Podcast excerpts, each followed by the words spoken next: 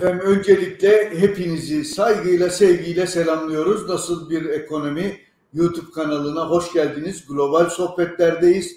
Global Sohbetler'de her zaman olduğu gibi Sayın Vahap Munyar, Sayın Şeref Oğuz, Sayın Servet Yıldırım ve Sayın Abdurrahman Yıldırım bizimle birlikte olacaklar. E, hepsine öncelikle hoş geldiniz diyorum. E, Abdurrahman Yıldırım da çok kısa süre içerisinde yayınımıza katılıyor olacak. Efendim e, bugün Türk tarımını konuşuyor olacağız. Ama Türk tarımını özellikle enflasyon, tabii ki jeopolitik gelişmeler ama kuraklık tehdidiyle nasıl baş edebilir, neler yapabilir e, o konuyla ilgili enine boyuna konuşmaya çalışacağız.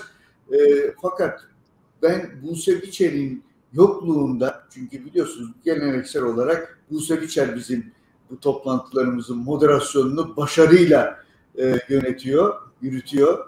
Ama e, onun yokluğunda beni moderatör yazmışlar. Fakat bu konudaki tecrübesi geçen e, haftaki global konuşmalardaki üstün performansı nedeniyle ben müsaadelerinizle bu moderatörlük görevini oturum başkanlığımızı Sayın Vahap Bunyar'a en baştan devretmek istiyorum.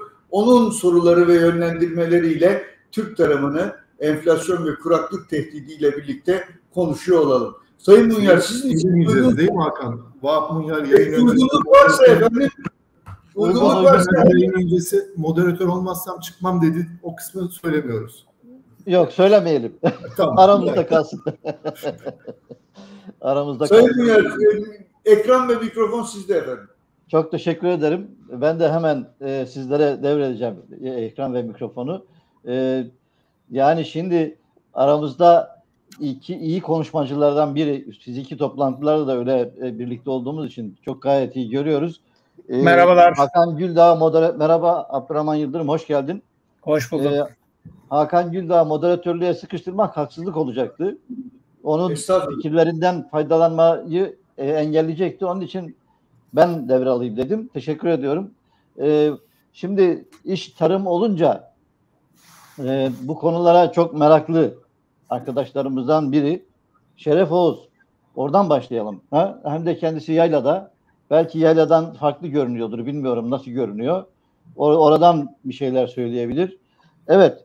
Yani başlığımız belli. Türk tarımı, enflasyon ve kuraklık tehdidiyle nasıl baş edebilir? Baş edebilir mi, edemez mi? Yaylada da kuraklık var mı, yok mu? Buyur, söz sende. Evet, enflasyon ve kuraklık ama ben burada e, sanıyorum onları çok detaylı zaten anlatacağız. Zihinsel kuraklıktan da söz edeceğim. Şöyle başlayayım kendi gözlemime. Yaylaya süt götürüyorum. Sadece ben değil. Yaylaya süt götürülmez. Artı yaylada yoğurt kapları olmaz plastik, bakraç olur. Çayırlar biçilmiyor, ortalıkta e, sığır yok ve buralar biraz tatil beldesine ve betonlaşmış durumda. Anlatmak istediğim kuraklıktan e, yanı sıra belki kuraklık da buna bir etken. Artık e, şu maliyetler çok enflasyon maliyetleri arttı. İnek besleyemiyoruz, ot pahalı e, gerekçeleri, bahaneleri yanı sıra biz üretimden de yavaş yavaş vazgeçmeye başladık. Sebebi de şu e, artık bu e, geriatri tarımı olmaya başladı benim gördüğüm. Nedir? Yaşlara bıraktık. Gençler burada uğraşmak istemiyor.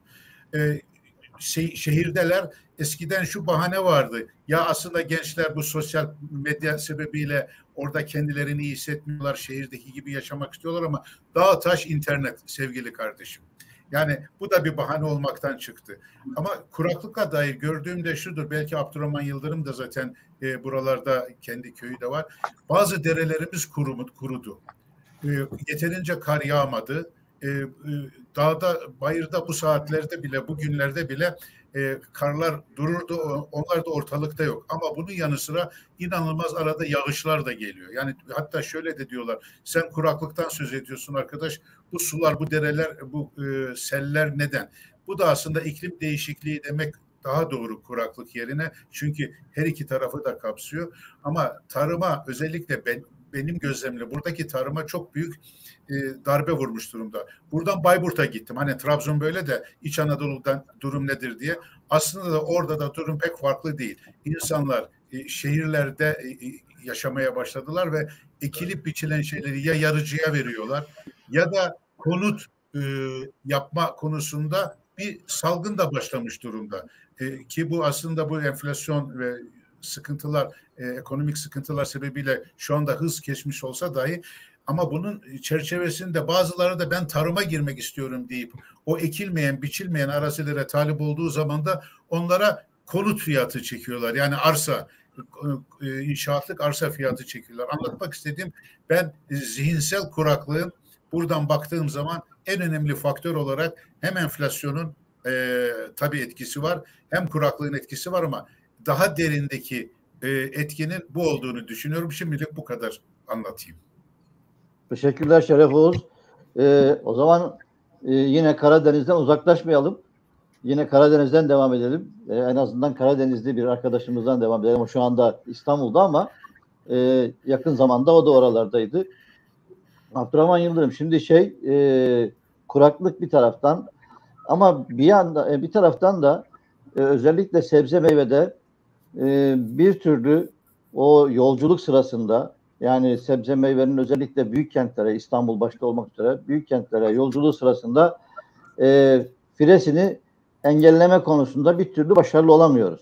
Hep işte bahsediliyor yüzde yirmi otuzu falan yolculukta biraz ra, işte rafa yeni çıktığında falan e, şey olur e, kaybolur yeter gider e, kullanılamaz ya da yenilemez hale tüketilemez hale gelir. E, bir de böyle bir tarafı var işin.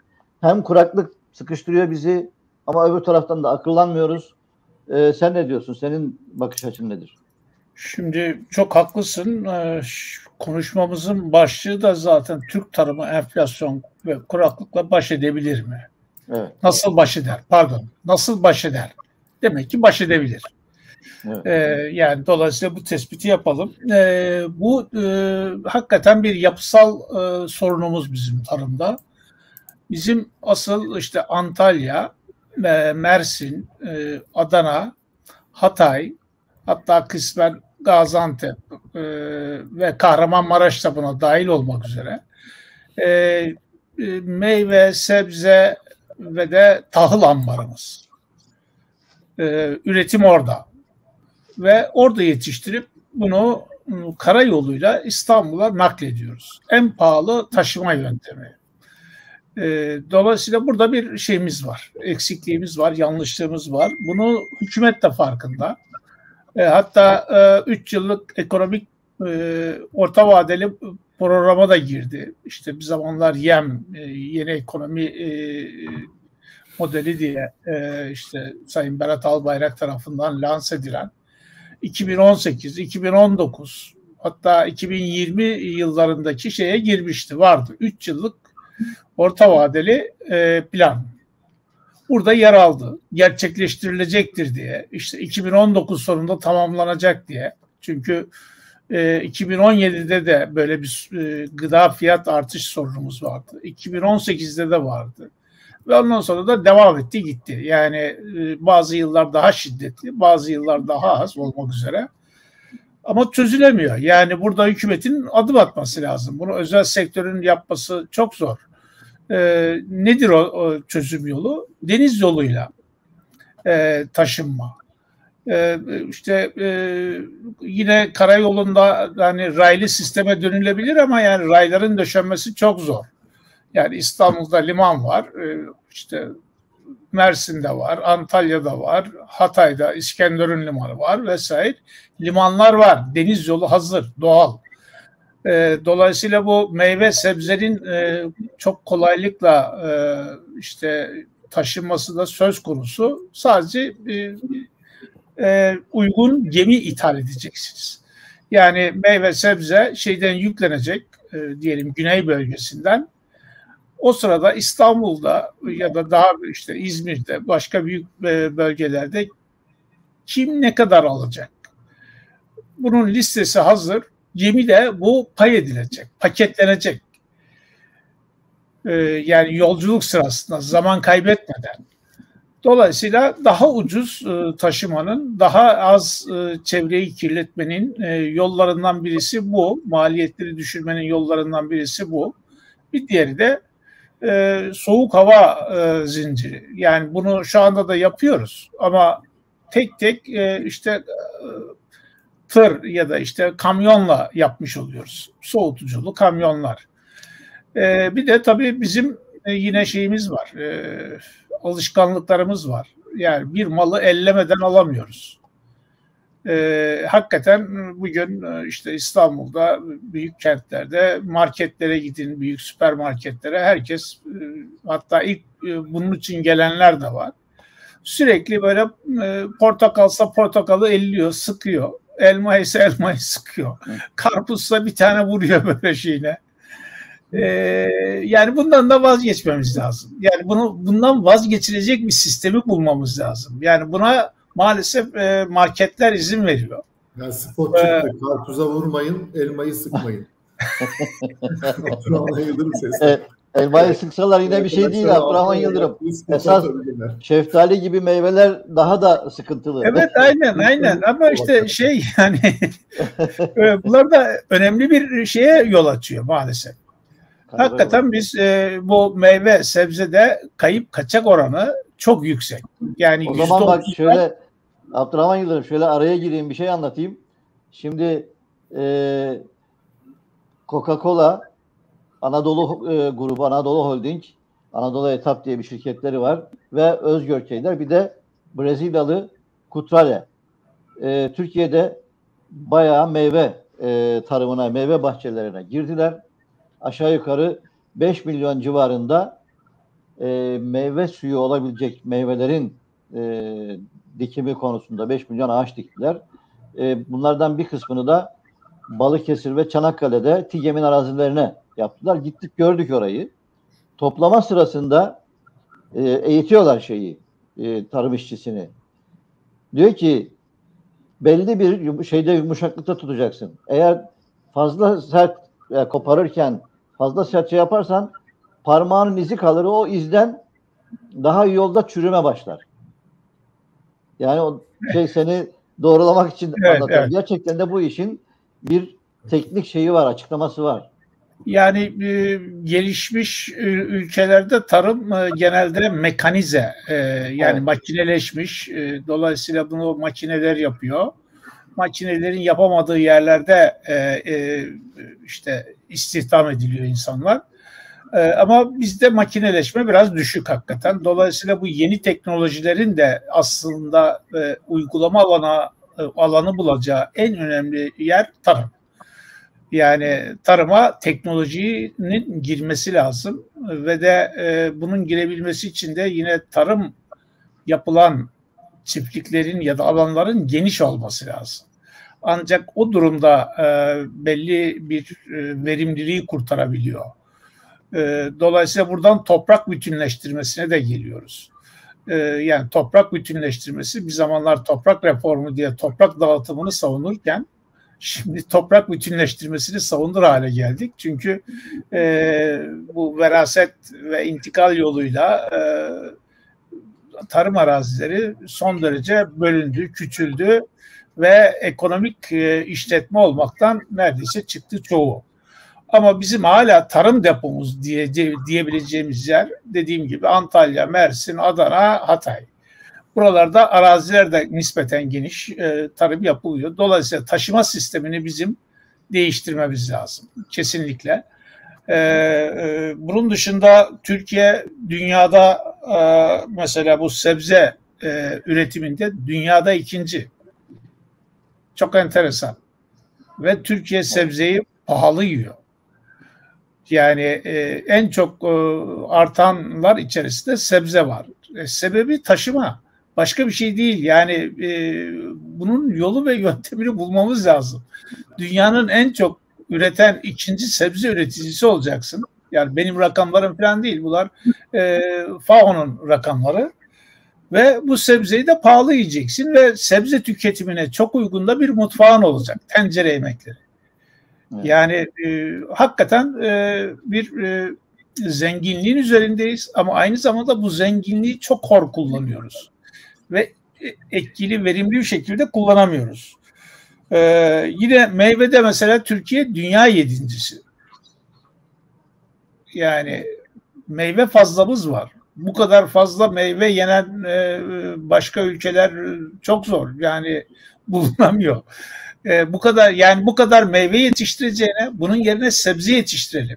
Tahıl yetiştirelim. Burada bir planlama lazım. Yani meyvenin mesela insan vücuduna katkısı kadar zararı da var. Şeker çünkü. Dolayısıyla e, yani bu tür alanlara dikkat etmemiz lazım. Ve sonuçta Türkiye dünya sekizincisi yani tarımda. E, önemli ölçüde kendi kendine yeterli. Yetemediğimiz alanlar var. Özellikle ham madde yani tarımın girdisinde kendi kendimize yetmiyoruz. Yem ve şey e, e, yani asıl yemde ve e, gübrede. Yem ve gübre yurt dışına bağlı. Ham maddesini yurt dışından alıyoruz. Çünkü bizim madenlerimiz ve yeraltı zenginliklerimiz çok buna el vermiyor. Ama e, yani yurt dışından bunları getirip ithal edip e, Türkiye'de üretim yapıyoruz. Yani üretimini de kısmen Türkiye'de yapıyoruz ama ham maddesi yurt dışından geliyor. Ve e, tarım dediğimiz zaman tarım eşittir dolar. Yani bunu hiç unutmamamız lazım. Çünkü tarımın yaklaşık yüzde elli girdisi ithal. Dolayısıyla ithal etmeden biz tarım yapamıyoruz yani yapısal olarak Türkiye'nin coğrafyası buna müsait değil. Dolayısıyla böyle bir yapı oluşmuş. Bu nedenle döviz kuruna, para politikalarına karar verirken kesinlikle e, bir finansal istikrar, bunu dikkate almak lazım.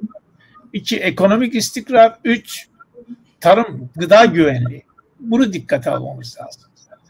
Çünkü yediğimizin yarısı dolar. Hiç e, bunun şeyi yok, kaçarı yok yani karar, karar veren e, bankacılar olabilir, finansçılar olabilir, kim olursa olsun e, bilmeli ki e, Türkiye'de e, işte gıda yetersizliği yaşayan insanları verdikleri bu karar etkileyecek.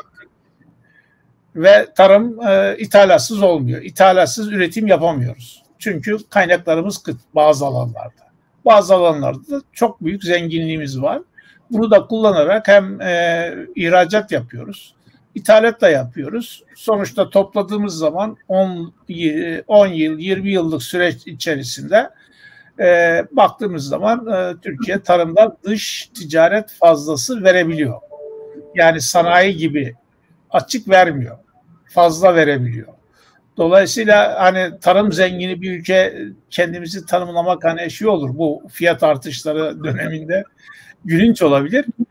Ee, tarım yani gıda pahalı ama hiç değilse Türkiye dış ticaretinde uzun vadede e, açık vermiyor. Fazla verebiliyor. Dolayısıyla aynı şey sanayi kesiminde olabilse, diğer üretim kesiminde olabilse Türkiye rahatlıkla dış açık vermeden kalkınmasını gerçekleştirebilir duruma e, gelecek. Dolayısıyla tarımda yapılacak çok şey var. Ama e, siyasi karar vericilerin bu konuya yaklaşımlarının bu yönde çok olmadığını görüyorum. Yani e, benim görüşüme göre e, yani Tarım Bakanlığı'nı da e, inceledim. İşte ilişkilerin de oldu. Ondan sonra tarım kuruluşlarına da e, bilgiliyiz. Tarım haberlerine de duyarlıyız. E, yani bakıyorum ediyorum e, ancak Türkiye'nin en yetkili kişisi yanında Tarım Bakanı'nı sürekli bulundurursa ve o Tarım Bakanı'na sürekli talimatlar verirse, ondan sürekli beslenirse, geri bildirim alırsa ve ona göre de kararlar verirse ve destek verirse tarım sektörüne, tarım sektöründe 3 yıl, 5 yıl, 10 yıllık bir dönüşümle biz tarım sektörünü hakikaten e, modernleştirebiliriz, e, verimli hale getirebiliriz. Bu tarımdaki yapısal eksiklikleri giderebiliriz. Aksi takdirde bu yapısal şeyleri düzeltemeyeceğiz. Yani ve bu sürüp gidecek. Çok uzun yıllar alacak belki. Ama bedelini de hayat pahalılığı ya da gıda pahalılığı şeklinde ödeyeceğiz. Evet. Teşekkürler Abdurrahman Yıldırım. Ee, evet Servet Yıldırım. Ee, şimdi bir yandan enflasyon başka nedenlerle enflasyon e, yukarı tırmandı. Bir de e, başımızda kuraklık var. Kuraklık da herhalde e, özellikle gıdada, sebze meyve e, başta olmak üzere e, daha doğrusu bütün gıda ürünlerinde e, yine herhalde enflasyonu tetikleyecek unsurlardan bir tanesi olacak değil mi? Ne dersin? Sen ne, Doğru. sen ne diyorsun? Bir tane konu dediğim gibi bir kuraklık var. Bir de enflasyon var. Aslında ikisi birbiriyle yani tarım önünden engel ama ikisi, hangisi daha zor dersen emin değilim. Yani kuraklık bizim kontrolümüzde olmayan faktörlerden, küresel ısınmadan, iklim değişikliğinden oldu. Dolayısıyla evet. kısa vadede tek başına ona karşı yapacağımız şeyler teknolojiyi kullanarak, sulama tekniklerini kullanarak e, ve ürün desenini değiştirerek yapılacak şeyler var o tarafta ama biraz daha zorlu. Ama enflasyona baktığımız zaman enflasyon büyük ölçüde bizim kendi tercihlerimizden kaynaklanan bir durum. Ve her ikisi de tarım üzerinde etkili. Şimdi tarım deyince az önce Abdurrahman dedi dolar aklı gelmeli dedi. Hem dolar hem TL gelecek ama dediği gibi dolar çok önemli. Şimdi girdilerine bakıyorsunuz gübre, e, dövizle e, ilişkili bir girdi, e, enerji, işte petrol, yakıt, fuel oil tamamen e, dövizle ilişkili. Tarımsal ilaçlar büyük ölçüde ithal edilen yine dövizle ilişkili giderler. Ulaştırma yapıyorsunuz, ürünü bir yerden bir yere taşıyorsunuz. Keza hem araç hem de e, yakıtı dövizle ilişkili. E, bir iş gücü var burada dövizle doğrudan ilişkili olmayan hatta ilişkili olmayan diyebileceğimiz. Onun bütün faktörler ilişkili. E, biz de işte son iki yıllık ekonomi politikaları gereği dövizi serbest dalgalanmaya neredeyse iki sene önce bıraktık Bıraktık kur nereye gidersen gitsin dedik ve kur da nereye giderse gitti. Sonra rahatsız olduk kontrol etmeye çalıştık. Şimdi kontrol bir şekilde yıl dur kalk dur kalk gidiyor ama bu politika başladığından bu yana kurdaki artış muazzam. E, ona bağlı kur enflasyon geçişkenliğini önemsemiyorduk. İşte bu geçen hafta Merkez Bankası bunu raporunda bir kutu var. Ben şimdi yarına yazdım onu.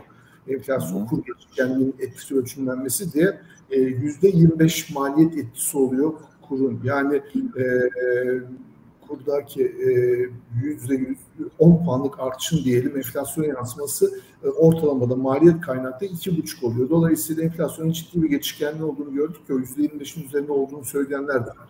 şimdi böyle bir politika yarattık. Kurun artmasına izin verdik. Enflasyonun ondan daha hızlı artmasına e, göz yumduk. Şimdi maliyet diye bir faktöre karşı karşıyayız. Az önce saydığım bu kalemlerin hepsi hem kurdan hem de diğer kalemlerden defalarca arttı. Şimdi bununla çiftçinin baş edebilmesi çok zor.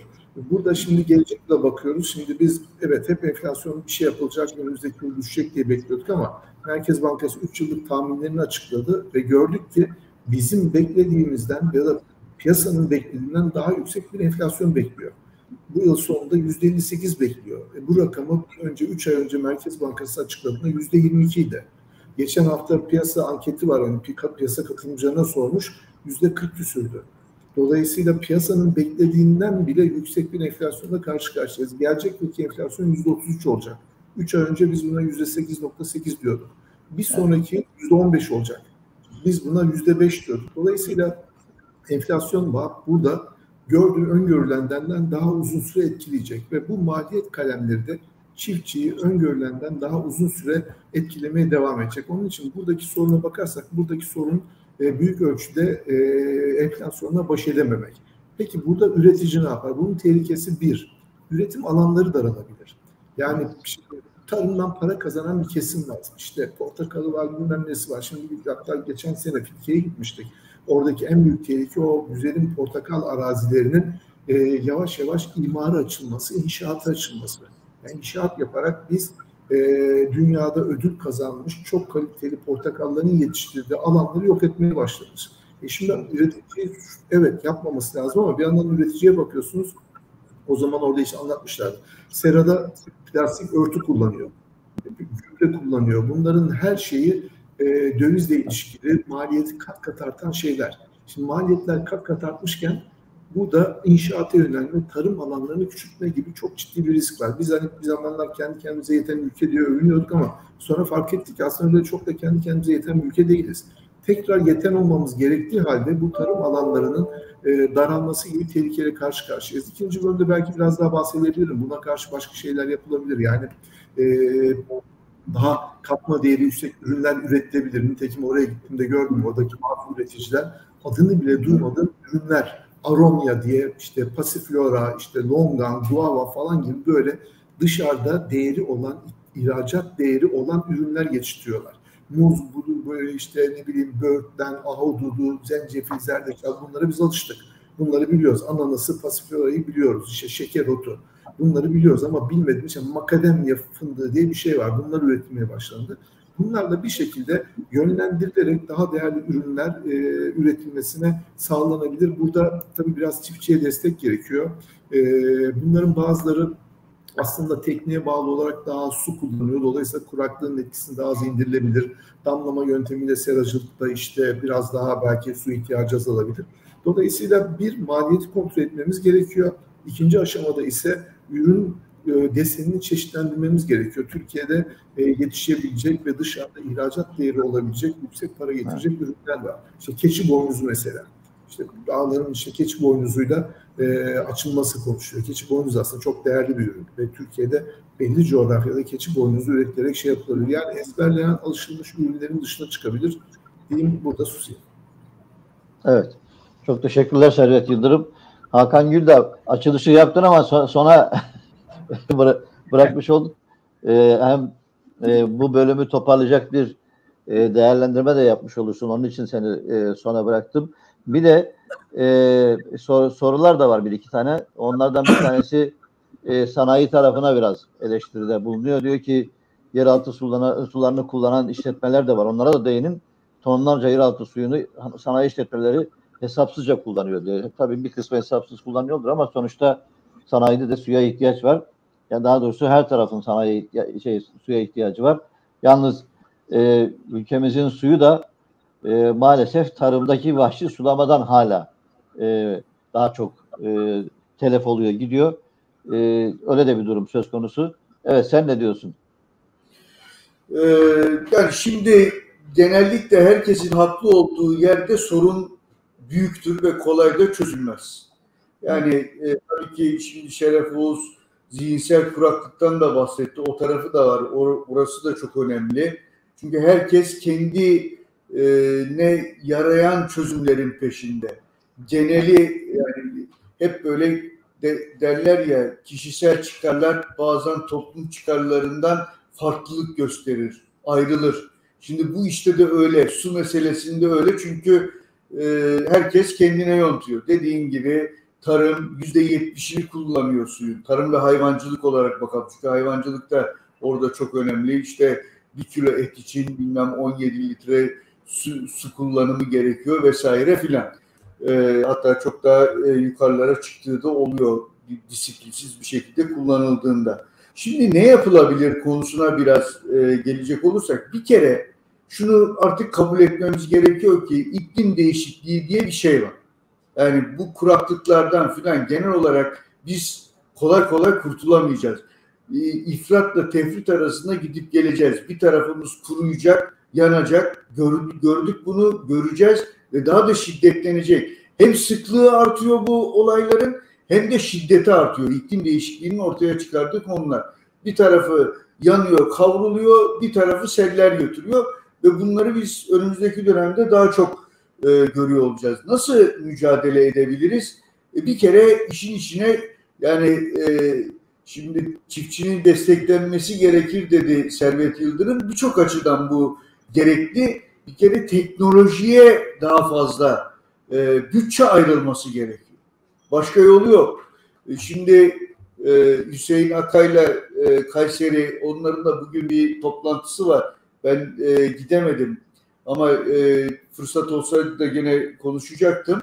Şimdi tarımdaki şikayetleri en çok e, tarım e, ürünleri alıp onları sanayi e, üzerinden gıdaya çevirenler de yaşıyor. Yani o ara her iki kesimi de biliyor. Yani hem sanayi tarafındaki sıkıntıları biliyor ama hem de tarımdaki sıkıntıları. Çünkü ham maddesi orası. Diyordu ki biz şu e, su şeylerin üzerine, su kanallarının üzerine güneş panelleri döşesek, yapılabilirse tabii bilmiyorum teknoloji buna e, cevaz verir mi ama bence verir mutlaka yolu bulunur. Evet. Hem oradaki e, aşırı buharlaşmayı önleriz çünkü bu çok önemli bir konu. Hem de güneş santralleri için tarım topraklarına falan yönelmeyiz. Üstelik de e, hem suyun buharlaşmasını önleriz hem de e, güneş enerjisi elde ederiz. O enerjiyi de temiz enerjiyi de gene tarımı güçlendirmekte kullanabiliriz bölgesel bölgelerde. Bu e, yani bu tür çözümlere ihtiyacımız var. Projelere ihtiyacımız var. bütçeye ihtiyacımız var. Var da var. Sonra başka neye ihtiyacımız var? Ama her şey çok pahalı olmak zorunda da değil. Yani bu mesela bana son derece kendini hemen amorti edebilecek de bir e, proje gibi geldi. Onun için dillendirmek istedim. Hüseyin Akay'ın fikridir. Onu söyleyeyim. Tabii ki kontrollü basınçlı sulama meselesini bu işte vahşi sulamanın yerine kesin kes geçirmemiz gerekiyor. Bunun başka hiçbir yolu yok. Yani bu e, diyelim ki bazı yerlerde e, ister istemez e, damlama sulama şeklinde olacak. Bazı yerlerde artık damlama sulamada arkaik kalıyor. Mesela Tarım Ork vesaire gibi bir takım e, teknoloji şirketleri var. Bunlar meteorolojik olarak neyin nasıl olacağını, nasıl gelişeceğini görüyorlar. Dataları alıyorlar, 10 yıllara sari dataları, verileri alıp oralardan e, nemlendirmeyle, püskürtmeyle diyelim ki suyu da e, artık onlara göre damlama sulamalar arkaik kaldı. Geçmişin ürünü. Şimdi bambaşka e, teknolojiler geliyor. Bunları kullanmamız lazım ama bunlar da bütçe demek tabii ki. Fakat çok olumlu sonuçlar alınıyor ve Türkiye'de bu konuda hakikaten hiç e, tahmin etmeyeceğimiz e, teknolojide e, ileri teknolojide şirketler var. Bunlar şundan e, söylüyorum. Geçenlerde, geçenlerde derken geçen seneydi zannediyorum. E, bir e, Türkiye'den bir firma kışlık buğday optimizasyonu e, projesiyle 365 tane MIT'de MIT'den katılımcıların da olduğu 360 proje içerisinde birinci oldu. Yani en az e, maliyetle e, yüksek verimlilikle nasıl e, tarım ürünü üretilir ve kışlık buğday optimizasyonu %16'nın üzerinde verimi arttıran sadece e, sulamayı kontrol ederek yapılan bir işte yani veri alıyor, sulamayı kontrol ediyor, verim yüzde on altı artıyor. Üstelik de e, kullandığı su çok ciddi şekilde düşüyor. Şimdi mesela sanayide de bunların bir takım örneklerini görmeye başladık. Geçen e, Bursa'daydık, Hüsiyat'taydık. Şerif Oğuz'da da e, birlikte. Orada Bursa Çimento bir e, işte ne yapıyorsunuz, ne ediyorsunuz? Yeşil dönüşüm abi dedi, bizim 1960'lardan kalma bir sistemimiz vardı. Onu şimdi en modern şekle getiriyoruz ve karbon ayak izimizi yüzde 35 civarında düşürüyoruz. Ama dedi daha da iyisi su kullanımımızı da biz yüzde 90 düşürüyoruz fabrikadaki kullanımı. E, o geriye kalan yüzde 10'u da döngüsel ekonomiye soktuk. Nasıl yaptınız bunu? Bir kere çimentonun e, üretiminde, prosesinde, üretim prosesinde biz su kullanımını kaldıran teknolojiye geçtik. Karbon ayak izini yüzde otuz beş aşağı çektik. Su ayak izini de yüzde doksan aşağı çektik.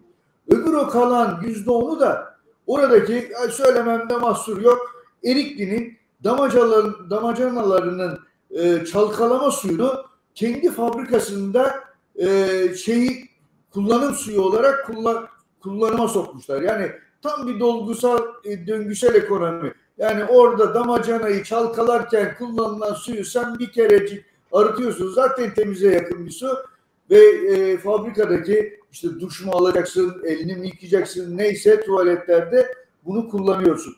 Bu yöntemleri gitmemiz lazım. Bu çok önemli. Zihinsel kuraklık bence burada da geçerli. Sadece üst tepedeki yönetimleri açısından değil bu. Hani her yere şunu yapalım, baraj dikelim, bunu edelim filanın ötesinde e, bizim de yapmamız gerekenler var. Şimdi bu tarımsal bütçe meselesinin öte e, onun da ötesinden yani bütçe değil her şey ama bütçe çok önemli. Mesela tarıma dayanıklı madem iklim değişikliği artık bir genel kuraklık ve aşırı sıcak havaları gündeme getirdi. Ee, özellikle bu bölge ciddi stres altında Akdeniz bölgesi. Çünkü Akdeniz bölgesi iklim değişikliğinden dünyanın diğer bölgelerine göre yüzde yirmi daha fazla etkilenecek. Yani bu e, bu konuda rapor üreten Birleşmiş Milletler'den tutun işte Global Compact gibi birçok e, şeyin kuruluşun e, raporlarına yansımış vaziyette. Akdeniz yüzde yirmi daha fazla stres altında iklim değişikliği nedeniyle. Şimdi bu e, aslında bu topraklar bu konuya yabancı değil. Hani ta Neolitik çağlara kadar gittiğinde de Türkiye'de yani bu bölgede diyelim Anadolu topraklarında Türkiye değil o zaman ama e, biz özellikle Toros'un güneyinde Akdeniz e, bölgesine yakın bütün o kesimlerde tarım yapılan e, sarnıçları görüyoruz. Çok ciddi şekilde sarnıçları görüyoruz. Su hasadı yapıldığını görüyoruz. Su hasadı çok önemli bir konu. Şehirlerde de yapılabiliyor, kırda, kırsalda da yapılabiliyor. Yağmur suyunu toplayıp onu tekrar kullanıma sokmamız gerekiyor. Bu çok e, yapmayı hep ihmal ettiğimiz bir tür şımarıklığa giden bir tavır içerisinde kaldığımız bir konu. Yani bütün binaların tepesi sarnıçlar halinde dönmeli. Yani bir zamanlar bunu yapabiliyorduk. Sonradan işte o zihinsel kuraklık bizi de geldi esir aldı. O şımarıklık nasıl olsa pompaladın mı boruları döşedin mi melenden de suyu alıyorsun. Nereden istersen al getir götür. E şimdi o işte kuraklığı tekrar e, zihnimizden söküp atıp onun yerine yeni sulama yöntemlerini üstelik de ucuz olabilecek yağmuru döngüsel ekonomiyi e, devreye sokacak su hasadını tekrar devreye sokacak işler yapılması şart görülüyor. Şimdi yani su bitiyor biz barajlardan su almaya devam ediyoruz. Aynen ormanlara yasak getiriyoruz ya. Şimdi bence çok iyi bir uygulama oldu. Geçenlerde konuştuk bu yangın tehlikesi falan. E, en azından yangınlar azaldı. Ha çözüm müdür? Sürekli çözüm olamaz tabii ki. Ama e, bazen böyle barajlardan hala sen suyunu çekmeye çalışırsan olacak bir şey değil. Özellikle e, karın azaldığı bir süreçte yağmuru depolayacak yol ve yöntemleri mutlaka geliştirmek e, gerekiyor. Yani e, bunu topladığın yağmuru içme suyu olarak arıtıp kullanabilirsin. Yeraltı sularımızı tekrar zenginleştirmek için kullanabiliriz. Her taraf obruk oldu Konya'da değil mi? Yani bu bugün Konya'da, yarın Aksaray'da, öbür gün Niğde'de böyle bu devam edecek bu iş. Yani bunlara mutlaka bir takım e, çözümler getirilmesi gerekiyor gibi görünüyor. Bu sene aslına bakacak olursak biz tarımsal bir kuraklık, tarımsal anlamda bir kuraklık yaşamadık. Hatta buğday fazla yağıştan çürüdü bir ara hatırlayın. Yani evet. başakları devirdi. Böyle e, eğdi başını tam o çünkü bu iklim değişikliği nedeniyle e, yağış rejimi de şey değiştirdi. Takvim değiştirdi. Yani diyelim e, Ekim'de e, Ekim ayı adı üzerinde yapılması gereken ekimler Kasım'a doğru kaydı. Yağışlar da önemli ölçüde Mart'tan sonra gelmeye başladı. Yani bu değişime de bir, bir şekilde ayak uydurmaya çalışmak lazım. Biz tarımsal kuraklık yaşamadık fakat bu son dönemdeki yağış azlığı ve de aşırı sıcak hava bir takım bitkilerimiz üzerinde stres yaptı. Bir, bu bitkileri çeşitlendirip e, daha dayanıklı kuraklığa daha dayanıklı türleri de arttırmamız lazım. İki, özellikle zeytinyağı gibi şimdi ona da yasak geldi. Onu da e, bildiğim kadarıyla e, Sayın Cumhurbaşkanı'nın bir iki ziyareti olmuş. O ziyaretlerde yağ fiyatlarına e, bakınca ya buna bir şey yapmak lazım denmiş. Yasakta öyle gelmiş. Ben öyle duydum. Bir açıklama yapılır herhalde. Özellikle tarım ko- e, kredi kooperatiflerini ziyaretinin hemen arkasından bunun gelmiş olması bu tür yorumlara yol açıyor. Ama 3 ay boyunca şu anda zeytinyağı ihracatına yasa, yasak geldi. E, nohutta mercimekte izinli olarak yapılıyor. Halbuki orada gayet iyi bir rekolte var. E, iyi ihracat yapılabilir ama orada da e, kotaya ve dire e, takılıyoruz. E, yani daha iyi planlamamız gerekir. Bunu söylüyorum. Yoksa tek tek olayları örnek vermek e, değil aklımdaki. E, onun başka hani konuşulan konulara ek olarak ne yapabiliriz? Yani suya olan ihtiyacın arttığı kesin. Özellikle bu e, sıcaklık artışları suya olan ihtiyacı şu sırada mevsim normallerinin de epey üzerinde arttırmış gözüküyor ama e, işte su rezervlerimizi de çok dikkatli kullanmamız lazım. Çünkü yağışlar da kış aylarında gelmesi gereken yağışlar da daha sonraya kaydı. Nasıl olsa sonbahara gidiyoruz, nasıl olsa kışa gidiyoruz deyip e, bu su e, yönetimini ihmal etmememiz gerekir. Geçen Datça'daydım, badem yok. Zeytinde de stres var. Yani zeytin e, tarafında da stres var. Şimdi zeytinyağımız geçen senenin mahsulü nedeniyle gayet iyi ama e, önümüzdeki sene zeytinde de bir stres yaşayacağız. Trakya'da ayçiçeğinde stres var. Orada da sıcak havalar orayı etkiledi. Sen daha iyi bilirsin. Fakat yeni Tarım Bakanımızın da bir şey söyleyeyim. Bu konulara e, diyelim ki geçmiş örneklere göre daha fazla böyle bir e, sağlam çalışma içerisinde olduğu bilgileri, duyumları da geliyor.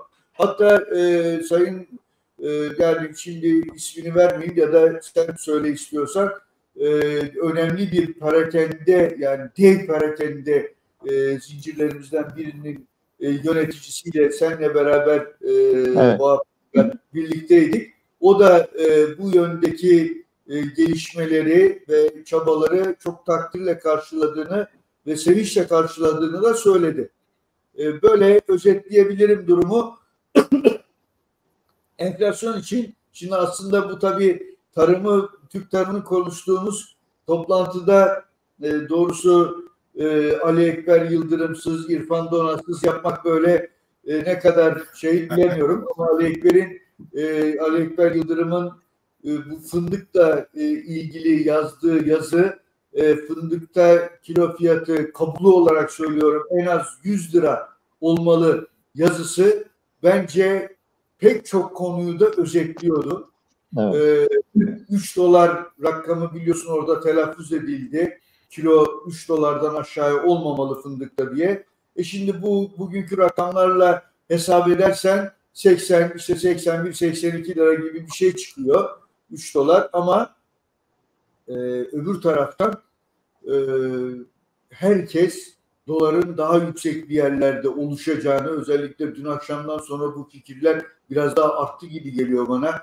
Çünkü bir ara 27 uçağa çıktı e, şey dolar ve ondan sonra da bugün ne dedi do, do, Doktor Nuri Sevgen dedi ki bir güç e, artık hangi güçse o evet. onu tekrar 27 sınırının altına çekti dedi. İndirdi. Doğru ama orada da bir stres var çünkü herkes yarını bekliyor.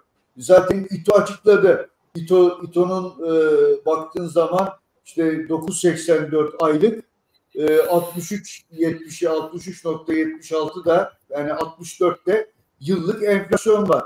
E şimdi ben TÜİK'ten de doğrusu bu sefer bir e, hani gerçekçi politikalara dönüş bekliyorum. Yani sadece Merkez Bankası mı gerçekçi rakamlara evet, dönüş? Evet. Yani TÜİK'te artık bir gerçekçi politikaya doğru döner diye evet. düşünüyorum.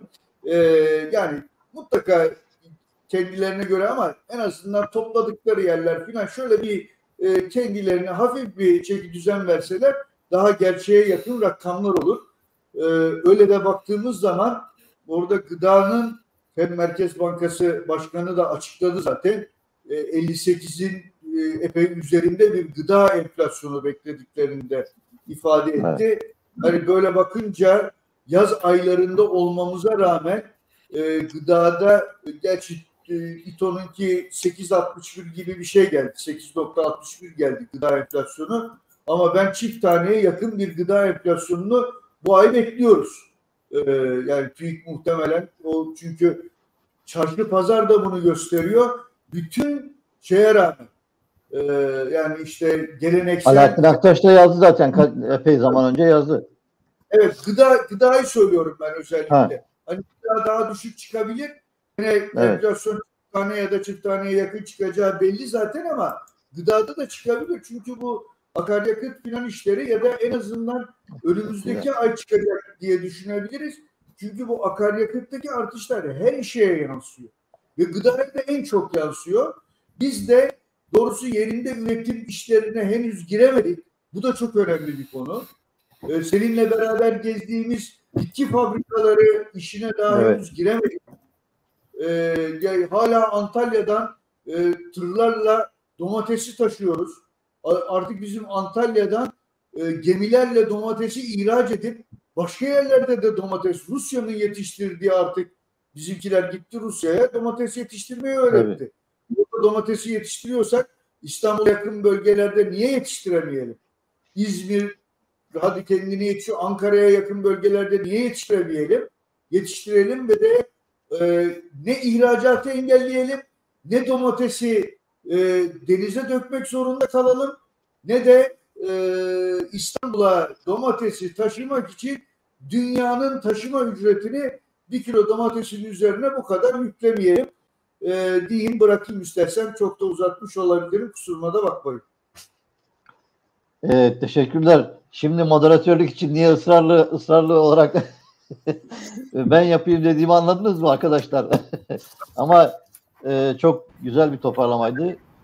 E, ağzına, yüreğine, aklına sağlık. Teşekkür ediyoruz. E, şimdi e, Şeref Oğuz, bu kuraklık bizi hani dedin ya zihinsel kuraklık var aslında dedim. O zihnimizdeki kuraklığı e, normale çevirir mi acaba? Kuraklık bizi adam eder mi? Evet, çok yani doğru söylüyorsun. Dünya için söylüyorum. Bütün evet. insanlık için söylüyorum. Dünya için. Şimdi bir, bir, bir kadim bir söz vardır. Arap atasözü diye ama Konfüçyüs'e de derler. Gözyaşı dökülmeden büyük işler başarılmaz. Hakikaten dünya tarihine baktığın zaman insanoğlunun başı ne zaman büyük belalara girdiyse bir yol ayrımıyla bir zıplama oluyor. Bir anlayış zıplaması oluyor.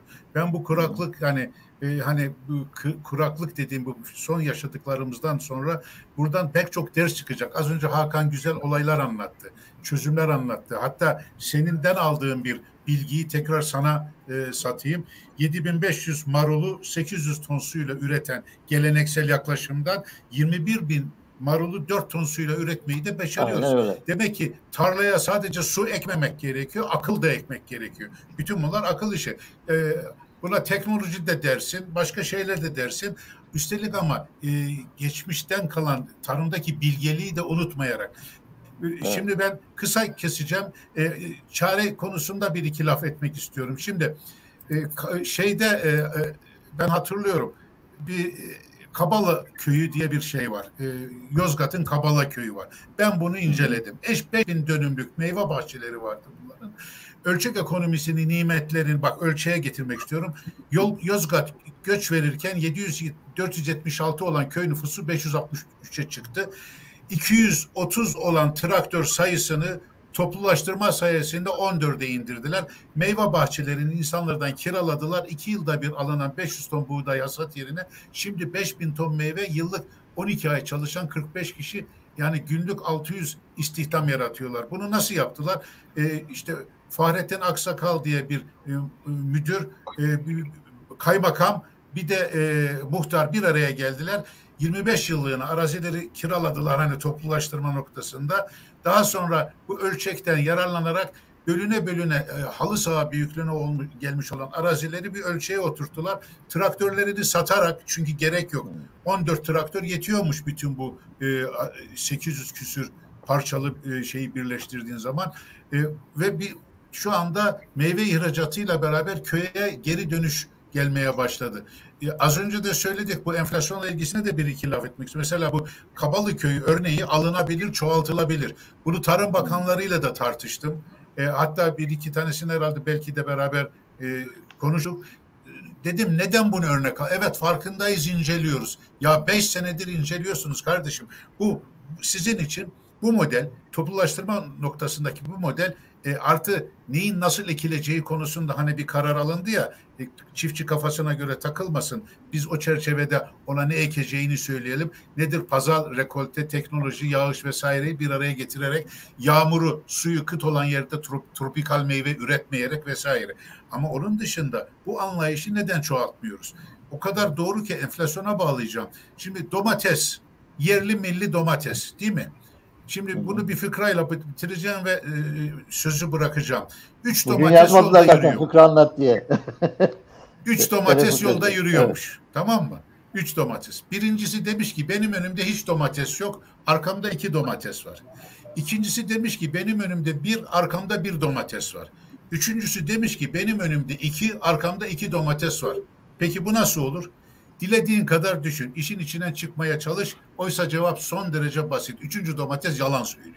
Hele ki yerli milliyim diyorsa nasıl anlatayım? Tohum dövizle, traktör dövizle, mazot dövizle, pulluk dövizle, çapa dövizle, ilaç dövizle, gübre dövizle, hasat makinesi dövizle, soğuk hava yazılımı dövizle, lojistik dövizle, kamyon yakıtı dövizle ki mazot, e, plastik kasası dövizle. Hal böyle o, iken domatesimiz yerli milli olduğunu söylüyorsa bilin ki doların, euronun yalancısıyız biz. Ne yapmak lazım? O bağı da koparmak gerekiyor. Anlatmak istediğim e, şu anda e, anlatılanları bir araya getirdiğinde tarımda kartımızı oynamadık çok doğru. Şuna inanıyorum. Türk tarımı e, e, akıl ve devreye, akıl ve teknoloji devreye girdiği zaman sadece bizi değil etrafımızdaki coğrafyayı da doyurabiliriz. Şu halimizle de benim hani klasik bir lafım var. Darı ambarı üzerinde açlık çeken tavuklara döndük. Bundan kurtulmak mümkün. Çok teşekkürler Şeref Oğuz. Ee, Abdurrahman Yıldırım şimdi e, bir de mesaj var. E, Ahmet Pehlivan diyor ki ben çiftçilik yapıyorum. Şu anda devlet desteği var. Ürettiğimiz ürünleri çok rahat satabiliyoruz. Eskiden ürettiğimiz ürünler para etmiyordu, satamıyorduk. Muhalif kanallar yalan yanlış haber yapıyor diyor. Ee, hem e, bunu da istersen bir değerlendir. Hem de e, üretimde özellikle ürün desenini değiştirerek e, bir şeyler yapabilir miyiz? Ben benim aklıma e, az önce Şeref Oğuz konuşurken şey geldi. Hakan Güldağ çok iyi hatırlayacak e, Profesör Metin Sözen'le Kelki Tavzası toplantılarına giderdik Tokat'a. Orada e, bir e, vali vardı. Ayhan Bey galiba. E, sonra bir, bir arada Hakkari'ye gönderildi. E, şeyde Tokat'ta ekilen domates, dikilen domates fidesi e, çeşit olarak farklı çeşit 50 civarındaydı. Yeteri kadar verim, verim alınamıyordu. Osman Saffet Arolat eski arkadaşı Hasan Uylar'ı Grofil'lerin sahibidir kendisi. Ee, or oraya getirdi, buluşturdu, incelediler. Fide sayısını 10-12 civarına düşürdüler. Doğru fide, yani oraya uygun fideyi bulmak için yaptılar bunu.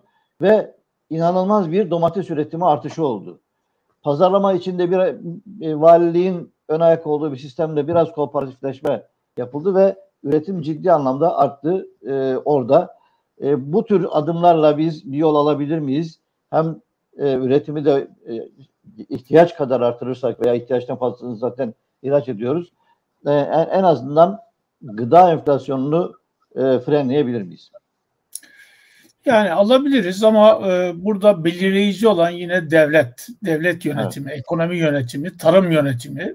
Tarım yönetimine devletin, siyasilerin vermiş olduğu önem.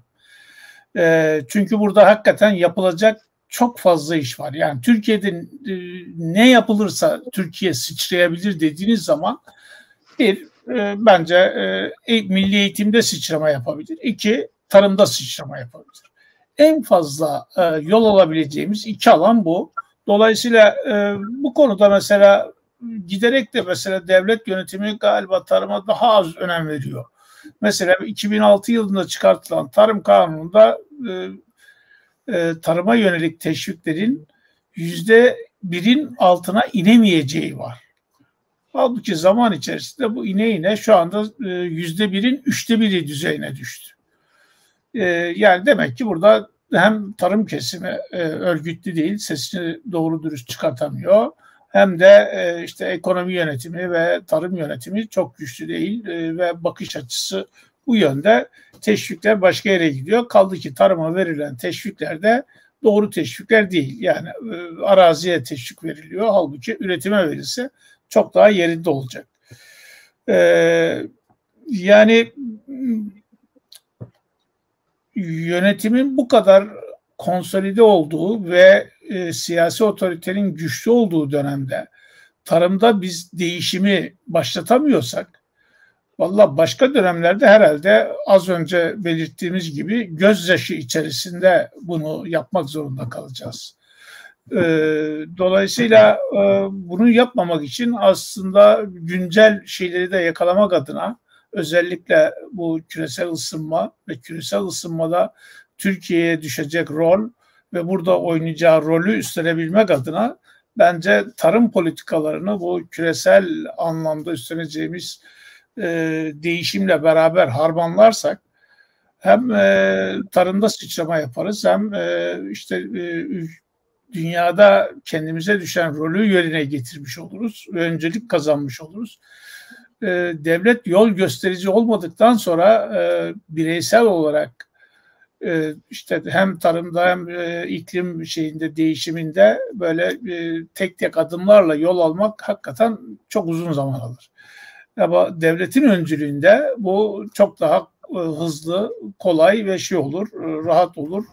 Çünkü hedef gösterilmiş olur. Bu anlamda planlı ekonomiye, planlı tarıma geçmemiz lazım. Bu konuda adım atıldı. İnşallah devamı gelir. Ama bu gelirken de hani siyasallaşmaz konu e, ve şey olur e, etkin bir şekilde amaç tarımda verimliliği artırmak ve ihtiyacımıza göre tarım yapmak artı varsa imkanımız da ihracata çalışmak şeklinde olmalı. E, dolayısıyla bu konuda yol alındı belli e, ölçüde ama detaylarında çok fazla düzenleme ve yapısal değişiklik gerekiyor. Evet, çok teşekkürler Abdurrahman Yıldırım. Servet Yıldırım sen e, e, şey e, çıkacaksın hemen yayından iki dakikan var. E, belki Global Compact e, çerçevesinden de bir, birkaç cümle edersin. Evet, o olabilir ama asıl şeyi istersen şey yapayım, onun üzerine diyeyim. Şimdi biz tarımı konuştuk, e, tarımın sorunlarını konuştuk. Bunun bir de tüketiciye artan gıda fiyatları da yansıması var. Hakan bahsetti. Evet. Gittikçe evet. sorun oluyor. Gıda enflasyonu, e, gıdanın toplam harcamasında payı olan düşük gelirleri, orta gelirleri daha çok etkilediği için bunun acil çözümü gerekiyor. Hani Merkez Bankası'nın güzel bir sözü vardır. Yani e, fiyat istikrarı diyor, makroekonomik istikrarın ve finansal istikrarın e, ön koşuludur diyor. Geçen sonuçta da vardı. Buna tarımsal istikrarı da eklemek lazım. Yani fiyat istikrarı tarımsal istikrarın da ön koşuludur. Burada aynı zeytinyağında olduğu gibi ihracat yasaklarıyla ya da ithalat serbestliğiyle geçici olarak bazı e, gıda ürünlerinin fiyatlarını terbiye etmek mümkündür ama bu geçici sürede sorunun kalıcı çözümünü sağlamayan adımlardır. Onun için kalıcı sorunun kalıcı çözümü ise az önce bir saattir anlattığımız tarım sektöründeki sorunların kalıcı olarak çözülmesidir. Aksi takdirde biz gıda enflasyonunu uzun bir süre yaşarız diyeyim. Ben izninizi isteyeyim. Peki Servet Yıldırım'a veda edelim. Ee, biz Hakan Güldağ'la e, son toparlamayı yapalım yine. Ee, Hakan Güldağ şimdi e, e, isterseniz Servet Yıldırım'ı alabilirsiniz. E, Hakan Güldağ şimdi biz e, bir tarım aracı e, üreten şirkete gitmiştik. O şirketin sahibi beraber gitmiştik. E, Şeref Oğuz ve sen de vardın. E, demiştik ya inanılmaz teşvik veriyorlar. E, yazık bu memlekete gereksiz yere bu kadar araç satılıyor. E, şimdi dolayısıyla e, az önceki üreticinin dediği gibi teşvikler veya da işte fiyatlar uygun e, oluyor ama demek ki o teşviklerde de bir takım şeyler yapıyoruz, yanlışlar yapıyoruz. Bazen aşırıya kaçıyoruz, yanlış yönlendirmeler yapıyoruz. E, ne diyorsun? O, orada neler yapılabilir? Bize e, yeni koşullara uygun ve günün e, yani özellikle bu iklim değişikliğini göz önüne alarak önümüzdeki dönemi iyi okuyarak yeni nesil teşvikler kurgulamaktan başka çare olduğunu düşünmüyorum. Yani var olanların e, hepsi e, hepsi demeyeyim ama ana omurgası maalesef şu anda tarımı desteklemekten uzak sadece toprak sahibi bir e, kesimi e, cebine para koymaktan ibaret. Yani orada Abdurrahman Yıldırım'a yanlış eşlik veriyoruz. Yani şu anda bir kere bunu mutlaka ürünle bağlantılı hale getirmemiz şart. Evet. Yani biz şu evet. anda bir e, tarım teşviği vermiyoruz. Sosyal bir teşvik veriyoruz. Yani senin bak öyle bir teşvik bu. Yani bir evet. ürün yani sen e, buralarda durmuşsun, beklemişsin bu toprağı ki bir kısmı o toprağı şu anda beklemiyor bile. Şehirde, büyük şehirde biz yine o toprağa sahip olduğu için işte uyduruktan yani söylemekte bir bahis yok artık cümle dünya alem biliyor bunu. Fotoğraflarla birkaç fotoğrafla biz ekim yapıldı, biçim yapıldı. E bu kadar kilo çıktı. Yaz oraya al parayı. Bununla bizim bir yere gitmemiz mümkün değil.